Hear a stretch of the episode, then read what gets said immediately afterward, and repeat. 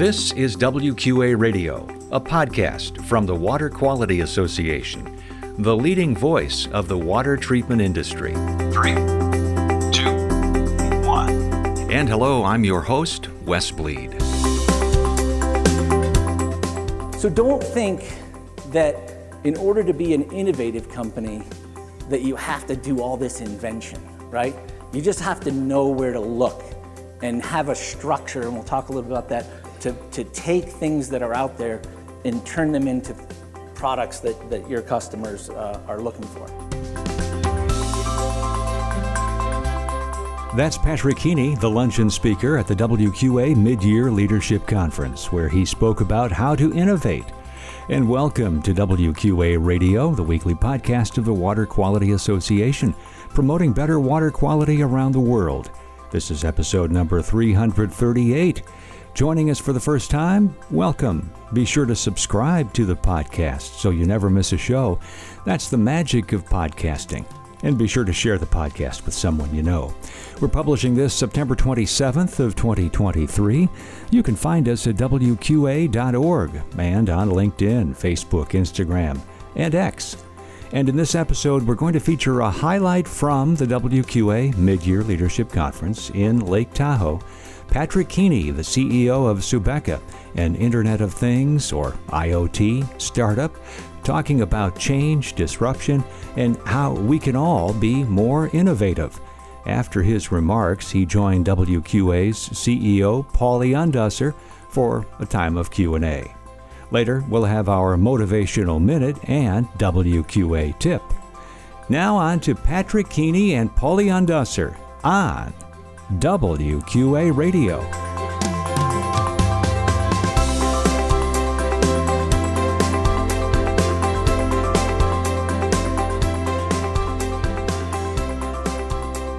Who in this room has um, ever heard of Amazon Sidewalk? Now, if you heard about it from me last night, you can't put your hand up. So, who here has heard of Amazon Sidewalk? Okay, Almost no one. Who here in the room has looked at their company's products and said, oh, we should get into IoT? So, so a, decent, a decent number. All right. How many people in this room have either an Alexa device in your home or a ring doorbell or ring camera? So that's pretty, pretty representative of the US of actually the developed world population. So here's what Sidewalk is. So Subeca is an IoT company. We are built on a number of things. We are not only built on Sidewalk, but that's what I think we, it, it gets to be kind of a fun, sticky conversation when I tell people what it is. So Amazon Sidewalk, we have built all of our technology. Um, this water meter sits, sits on Sidewalk. So the, we don't build the meter. This is a typical Neptune brass meter, it could be somebody else's. This is our smart, smart meter register, which is actually an IoT device. This device sits on any water meter in the United States or the developed world. Scan it with a QR code from your phone, and you're connected to Amazon Sidewalk. So, so what is Sidewalk? Inside your home, for those of you that have those devices, you know that an Amazon Echo device or a Ring doorbell or camera has two radios. It has a Bluetooth radio that you've used to provision your device to the, to the network. And then, secondly, it has a Wi Fi radio so that it actually connects to, to the internet.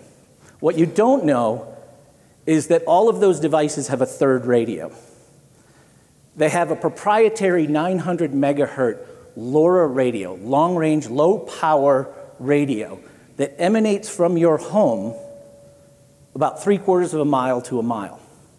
And given the number of devices, as you guys have all just shown, all of those radio signals overlap. And they create a mesh network throughout the developed world. And in April of this year, incident, interesting timing on when I joined Subeca, Amazon turned on that mesh network, and it is known as Sidewalk. And it is free.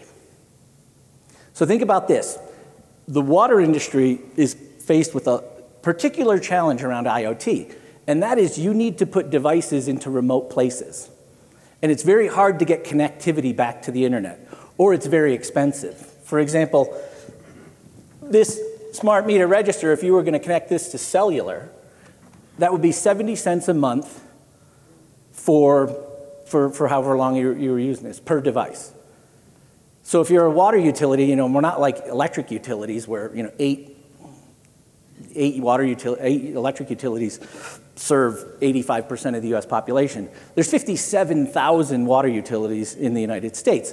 So many of them are really small and they're not very well funded.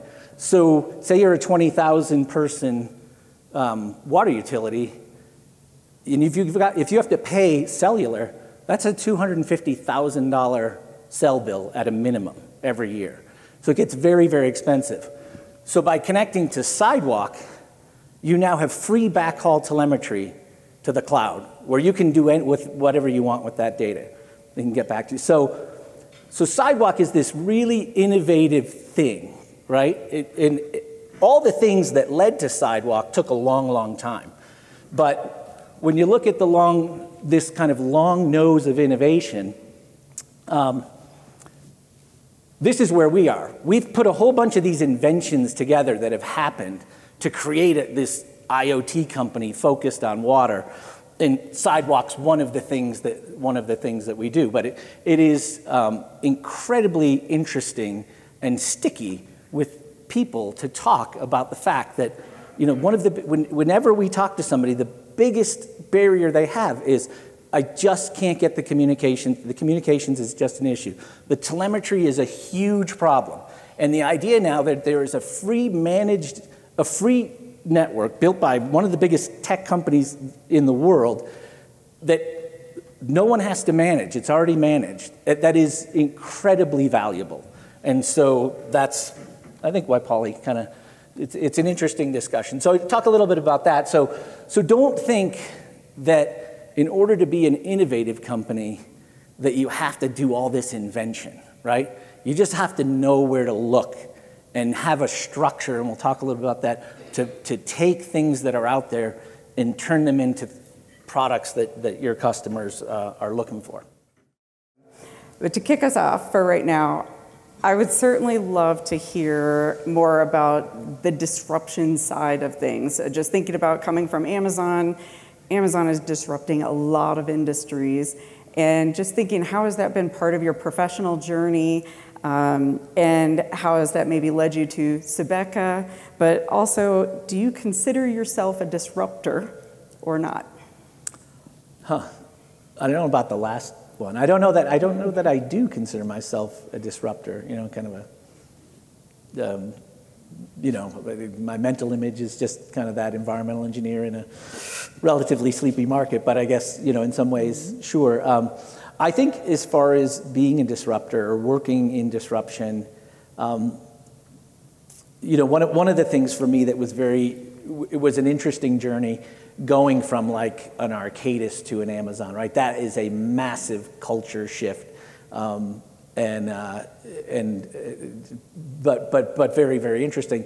And one thing you do have to get through when you get into innovation, um, and this is particularly relevant for the senior leaders in this room, right? And well, for anybody, both senior and uh, one, one of the things that we find is that people don't like to get into innovate, innovation discussions because they don't know a lot about the topic. And so then when you get into conversations with people, um, there's this imposter syndrome, right? You feel like, hey, you know, why am I in this room at Amazon?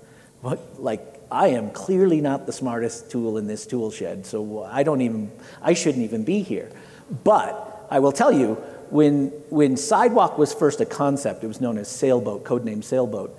And three years ago, when I got very involved with it, no one at Amazon was thinking about Sidewalk for water. No one.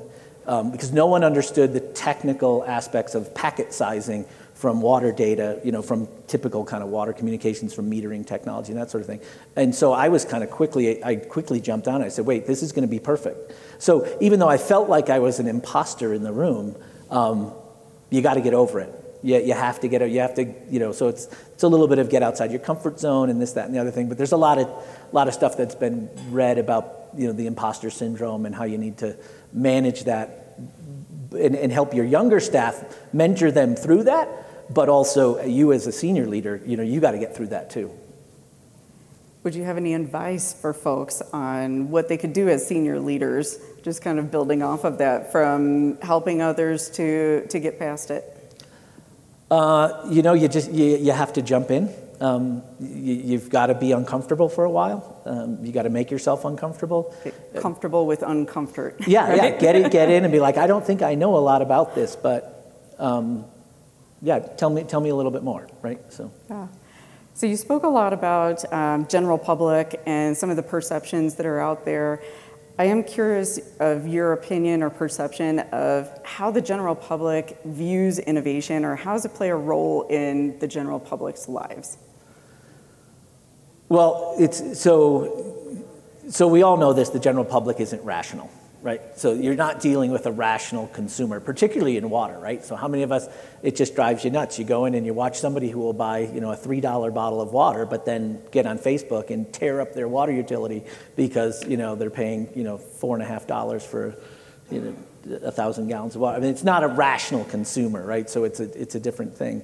Um, but so for, for you know, for, for the water industry, I think the, for the water consumer, I guess, um, you know, one thing that, that I know is they, they don't want to come home and have another job. They're not ready for that yet. It's, while they will 100% spend hours and hours trying to hook up their Sonos device, you know, because they want to have stream music into their bathroom and into their, you know, they, they'll do that, right? They'll set up really complicated, you know, systems in their home to monitor their baby, um, but they just won't do it yet for water. And so it's, you've, you know, getting, so you, you're not going to bring that you, you might be able to, but a little bit, but you've got to meet that customer where they are. And so you've got to look at things like, like take a sidewalk, right? So you, you're taking something, you're taking a job away from the customer. They don't ever have to set anything up. Your device goes shipped, it's pre-provisioned, and the data just comes to you, and the customer doesn't have to do anything. Then, then that's, that's, getting, that's meeting them where they need to be. So I know we've covered a lot of topics today, um, but I'm curious, is there anything that we haven't covered that you would like to make sure that these leaders would leave this conference knowing? And feel free to throw in any fun facts about yourself or superpowers, anything like that as well. Yeah. Um, so, uh, so, so the one thing, I think one thing that um, I would say, particularly to the leaders, particularly to the CEOs, the presidents who are in the room, when you see innovation, when you see something that you're, you're, you're really intrigued by, you know, get over the imposter syndrome. Jump at that quickly. Get, get, get formal, get messy, um, get after it quickly. Don't worry about, hey, I'm going to take this back to my team. I want four levels of uh, people buying in on this concept, and then we're going to go through this, you know, three month, pro- you know, innovation is messy, and reacting quickly um, can mean the difference from you know having X percent market share and having X minus 30% market share. So I think is, is the message to the, to the leaders in the room is, you know, you, you do need to react quickly um, when you see it. Uh, that would be that would be that. And I know over lunch we talked about just how do you fail fast, fail often, those yep. types of things, but maybe even changing the terminology on that of, you know, trial and error or trial and learn or something that because uh, failure seems to have, you know, this stigma behind it that you failed, right? Yeah. Um, so anything you would, you would expand on that? Yeah, I don't know. I, I, I like that fail fast. I, I, I don't mind the failure word. Mm-hmm. Um, I think it, it sets a cultural tone. I think if you try and gloss over it, you know, your employees see through it. They, they know that you're talking business speak. Let them know if they fail, it's okay. You know, but when you tell them you're going to do something, you got to do it, right? If you say, hey, look, you've, you've, somebody's come to you, we have this idea, okay, we're going to set aside, I know you're, you know, whatever, uh, whoever the employee is, we're going to set aside $10,000 or $15,000, whatever, whatever your investment's going to be in that little thing. Make sure they get the funding, make sure they know we're behind you, and if this doesn't work, we still want to, we're still going to learn from it because, um, for example, Amazon failed at the phone, at the fire phone. It was an absolute abject failure. It went horribly. They spent billions of dollars on building a smartphone that no one wanted. It was horrible.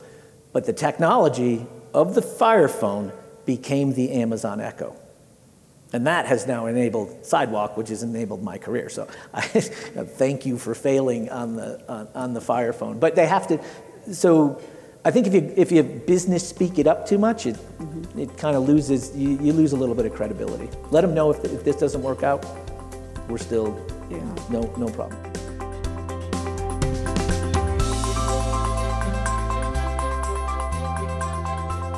And our motivational minute what does winning look like? Another football season is upon us, and we want our team to win, right? I'm reminded of Vince Lombardi's famous quote Winning isn't everything, it's the only thing. So, what does it take to win? Well, above all else, it takes more than just you. You build a business or organization by collaborating with others who form a team.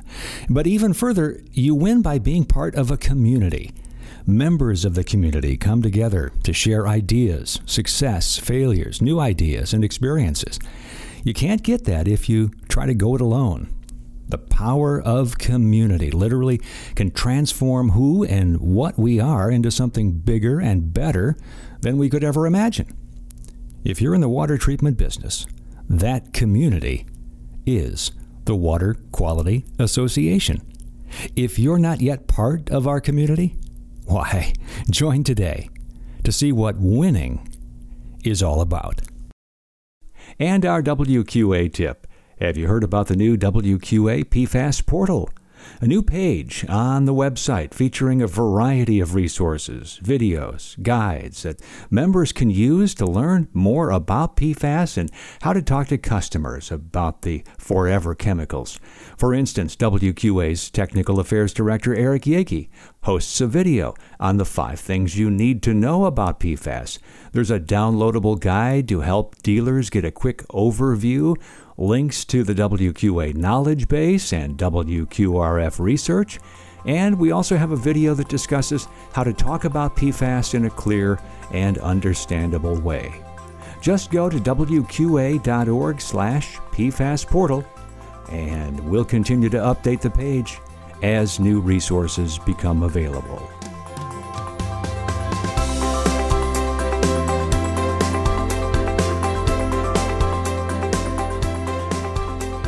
Thanks for listening to WQA Radio, a podcast of the Water Quality Association, the leading voice of the water treatment industry. Remember, you can subscribe to WQA Radio on most popular podcast apps. Learn more about water at WQA.org and, of course, learn about WQA product certification, professional certification, and how you can become a member at WQA.org. This is Wes Bleed. So long from WQA Radio.